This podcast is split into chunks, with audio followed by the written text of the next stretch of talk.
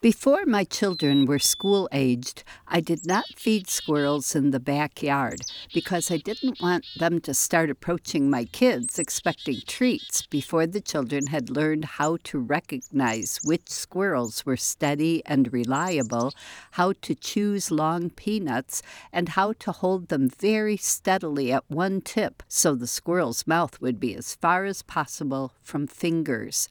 Meanwhile, I did feed squirrels on the front porch. My kids could watch through the living room window as I whistled, and squirrels scurried right up to me for treats.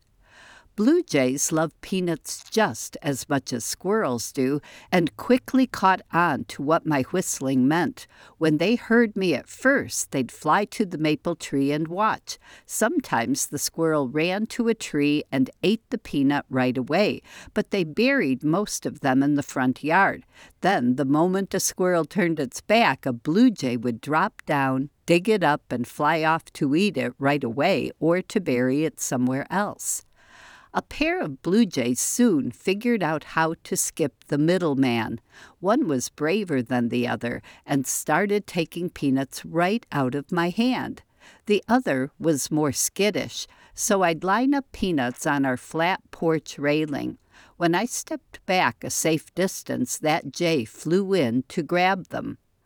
Our daughter Katie loved watching these big, colorful birds. When she was a year old and still crawling, she learned to pull herself up to stand at the front window to watch them. When I asked her if she wanted to go to the window to see the blue jay, she'd say, Boo jay. Yep, boo jay was her second word after mama. That was cosmically gratifying. My little grandson Walter has had several words for a few months now. Dee means chickadee, and he uses it when he sees chickadee photos, his own plush chickadee that makes a whistled Hey Sweetie song when he squeezes it, and real life chickadees that come to the bird feeder. When we take our walks, he points when he hears their song or call and says, Dee. This spring, one chickadee perched on a street sign singing the entire time we walked past near it on the sidewalk. He still points to that sign every time we go by and announces, Dee Dee on Hein. His very first toy from me was a Blue Jay beanie baby that we named Dr. Blue Jay. He also has a plush Blue Jay that makes the Blue Jay call when he squeezes it, but he does not say anything close to Blue Jay. He refers to every Blue Jay we see as Docto. Dada and Mama were Walter's first words, but he hardly ever said Grandma, and when he did, it came out as Gaggy, Gaga, or something pretty close to Dada. But a few weeks ago, Katie and Michael brought him to New York, where they spent three weeks with Michael's parents, right when Walter was picking up words like crazy, and his other parents became solidly Nana and Pop.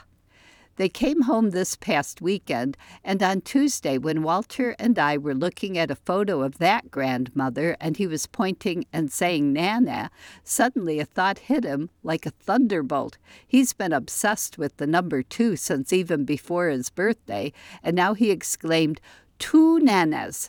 He pointed at the picture and said, Nana. He pointed at me, laughed, and said, Dee Dee Nana. And ever since, he's been calling me Didi Nana. I often feel surges of gratitude that I have been given so many wonderful days and years, so many wonderful experiences, and so many people I love. But being that dear little boy's Didi Nana, his chickadee grandma, is so unexpectedly and crazily wonderful. That little guy fills me with joy beyond anything. I'm Laura Erickson speaking for the birds.